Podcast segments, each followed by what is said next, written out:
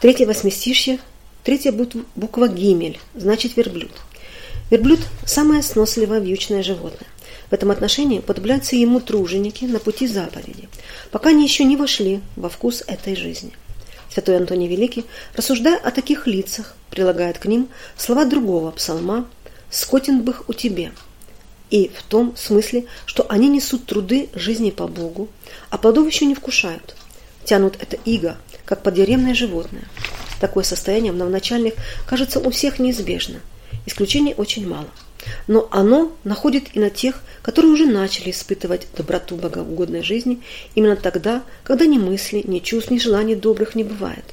Душа будто замерла, и, озираясь кругом, видит себя отчуждаемой от всех и всем чуждую, чужою.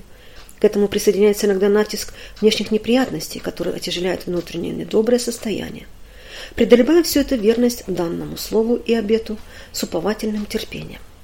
Все это пророк изображает в настоящем восьмистишье, который и можно озаглавить как в притрудностях, о притрудностях, встречаемых на добром пути, внутренних и внешних, или о тяжелых состояниях, испытываемых при этом. Стих 17. «Воздашь рабу твоему, живи меня, и сохраню словеса твои». Воздашь. Не то, что воздай за что-нибудь, как бы за подъятые труды, Отдай по милости благопотребное и дай полно с избытком, как говорится в других местах Писания. Не забывай всех воздаяний Его, всех обильных благ Его или благодать, возблагодать. Говорящий так осознает себя рабом Бога. Богу не видит, чтобы наперекор совести выступал когда-нибудь из воли Его, но видит и к себе оскудение духовной жизни. Душа замерла, мысли помрачились, потому и вопиет, воздашь. Дай снова благо отшедшее, возврати потерянное, исполни меня опустевшего. Таким образом, слова эти можно отнести ко всему восьмистищу. Пророк говорит как бы так, блага были и отошли. Возврати их снова, живи меня, просвети очи, а ты ми понос и уничижение. Живи меня, грешник, пока пребывает в грехе, мертв для Бога и для жизни по Богу, хотя в других родах жизни и многодеятелен, и многосведущ, когда благодать Божия пробуждает его, тогда в нем начинается первое движение духовной жизни. А когда, покаявшись, полагает он жить потом по заповедям Божьим, начинается и самая жизнь. Но на первых порах он мало. Она, мертвенность греховная, вокруг еще так осязательна, что не дает ощущить живность в духе. Со временем приходит это чувство жизни о Господе и сопровождается радостью жизни. Но продолжается и не всегда непрерывно, а идет перемежающийся порядком, и почасту пресекается. Когда пересечется, душа не спадает в мертвенность, становится совсем как мертвая, и мертвенным холодом веет от нее. Никакого проявления духовной жизни. Это и неприятно, и страшно, ибо когда духовное замирает, то оживает плотское и греховное. А тут враг около. Долго ли до падения? Вот об этом состоянии речь и у пророка. «Воздашь рабу и живи меня, раба твоего, это, конечно, тоже. У человека не одна жизнь, а три. Плотская, душевная и духовная. Над всеми ими высится сознание, разумное, свободное. Когда дух пробуждается действием Духа Божия, тогда человек с сознанием и свободой переходит в дух или на сторону духа и закрепляет пребывание в этом чине жизни обетом, в крещении или покаянии. Говоря в первом, отрицаюсь сатаны и всех дел его, и сочетываюсь Христу Господу. И во втором, согрешил не буду в изображаемом пророком состоянии душа замерла. Не видно движения духовной жизни, но осознание со свободой и сокровенным действием совести держится на стороне духа. Они исповедуют себя рабами Господа и помышлениями не имеют выступить из этого чина или приступить за черту его к противникам. Только не видят над под собою обычных проявлений жизни по Богу. Это внутренняя верность Господу и дает им дерзновение вопиять к Господу «Оживи» и питать надежду, что оживит. Состояние омертвения души иначе называется состоянием нечувствия. Ничем и не расшевелишь, и благое не привлекает, и страшное не страшит. Как же быть? Терпеть и молиться, исповедуя свою немощь. Это состояние есть точное изображение на опыте того, что есть человек сам по себе, бездействие благодати. Отстранилась немного благодать, и человек стал никуда не гош. Затем это так и делается, чтобы человек подтвержден, заучил и никогда не забывал, что и тогда, как он бывает в добром состоянии, сам по себе все никуда не гож. И если является имеющим нечто, то все-таки то не его, а придано ему совне, хотя и так, что навсегда может остаться в нем, если не впадет в грех присвоения чужого. И сохраню словеса, и тут не перестает он хранить их, но бессердечно, как машина, как машина стоит на молитве, как машина исполняет другие дела заповедей, какие встречаются. Для состояния подобного рода закон таков. Никак, ни в чем не отступай от заведенных порядков. Терпи и молись.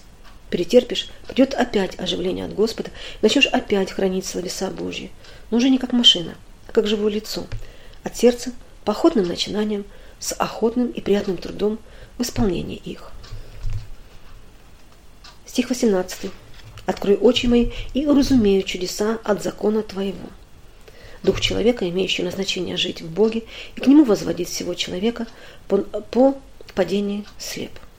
Хотя в нем неизгладимо существует уверенность в бытие Бога, сознание всесторонней зависимости от Него и обязательство благоблуждать Ему всяческим неуклонным следованием, внушением совести, надежде, соответственными трудами, будущей по смерти жизни – Хотя есть в нем все эти стихии духовной жизни, как видим из всех языческих религий, но все они покрыты темнотой и неопределенностью так, что на основании их скорее можно выразиться так. Носит дух человека непоколебимое убеждение и чутье, что есть нечто высшее и совершеннейшее, что есть порядок вещей и дел чистейший и блаженнейший, но что оно именно есть, того он не знает, а ищет только с уверенностью, что это не пустое искание. Какое-то покрывало лежит на нем и мешает ему зреть истину вещей тех. Поэтому-то и естественно ему молитва. «Открый очи мои». Когда человек приступает к Господу, тогда землится с духа его покрывало, и он ясно видит все, что искал гадательно. Блаженство, какое доставляется этим прозрением, описать нельзя, как это свидетельствует испытавший его. Но как и шедший на свет из темного места считает небольшой свет очень ярким, а смотревший же начинает находить его умеренным, так и в духе.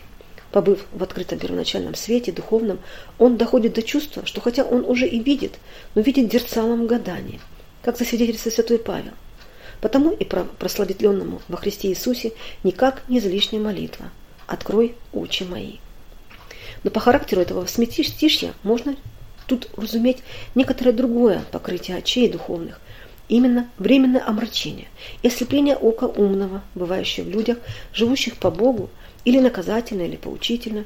Человек бывает ослеплен или в отношении к себе, или в отношении к другим, или в отношении к текущему ходу вещей, и верит, что оно так и есть, как ему кажется, и стоит за то и держит себя по смыслу такой уверенности, когда, тогда как на деле это не так, истина сокрыта от него, покрывало лежит на очах его, потом он, потому он и не видит. После открывается истина, и ходивший тут же и не видевший ее недоумения, окаивает себя за то, что видя не видел – научается таким опытом не доверять своему зрению и невзирая на то, что ходит во свете. Искренно, с болезнью сердечная молится к подателю света. Открой очи мои, дай мне видеть истину о себе, о других и о всем, окружающем меня, чтобы по чувствам и делам держать себя в истинно должном чине, а не мнимо истинном. Особый вид ослепления духовного, временного есть забвение. Святой Марк Подвижник часто горько жалуется на этого врага и других предостерегает от его козней – Приходит враг и уносит из внимания спасительные, возбудительные и остерегательные помышления. Забывает человек, что он, куда идет, что его ожидает, кому работает, по чьим взорам живет и действует, и по причине такого забвения начинает действовать, как несмысленное резвое дитя. Не всегда это сопровождается большими ошибками, но всегда от этого падает внутренняя энергия и расстраивается весь строй духовный. Вот и повод к молитве тем, которые искренне ищут совершенства. «Открой очи мои». Дай мне всегда держать пред очами ума во внимании моем, что я безответный грешник, что око Твое всегда обращено на меня и не видит меня всего, что вот-вот смерть, и я должен буду вступить в мрачные места истязаний, потом предстать пред Тобой и выслушать Твое определение о мне. Дай помнить это, чтобы не славно действовать во спасение свое, пока время, крепко держаться за спасительный крест, в силе которого вся моя надежда. У кого глаза открыты, тот видит окружающее, как оно есть. У кого открыты умные очи, тот видит Бога и божественный порядок вещей, разумеет, в чем и от чего Он от нас требует. Это и разумеет святой пророк, когда говорит «И разумею чудеса от закона Твоего».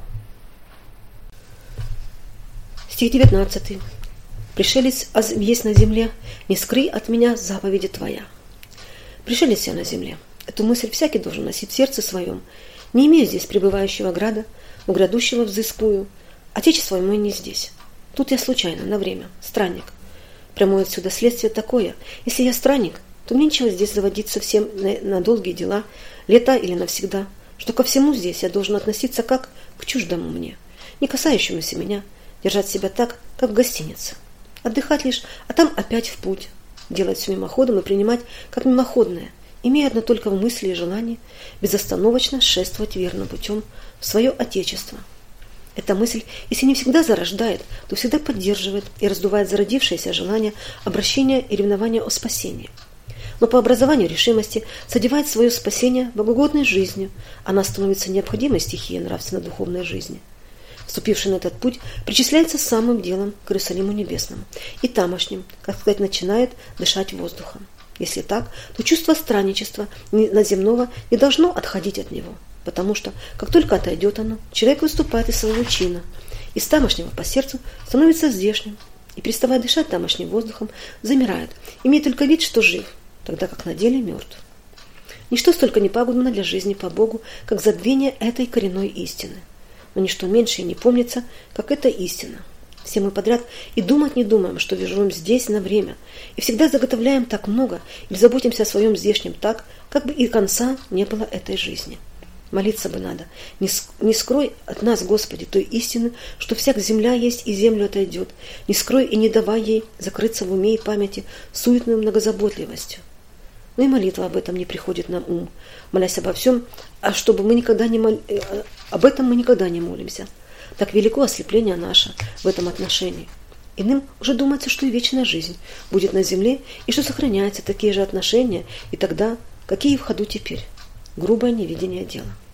Другая – соприкосновенное странничеством наша мысль, неведение, как действовать и неприязненность на чужой стороне.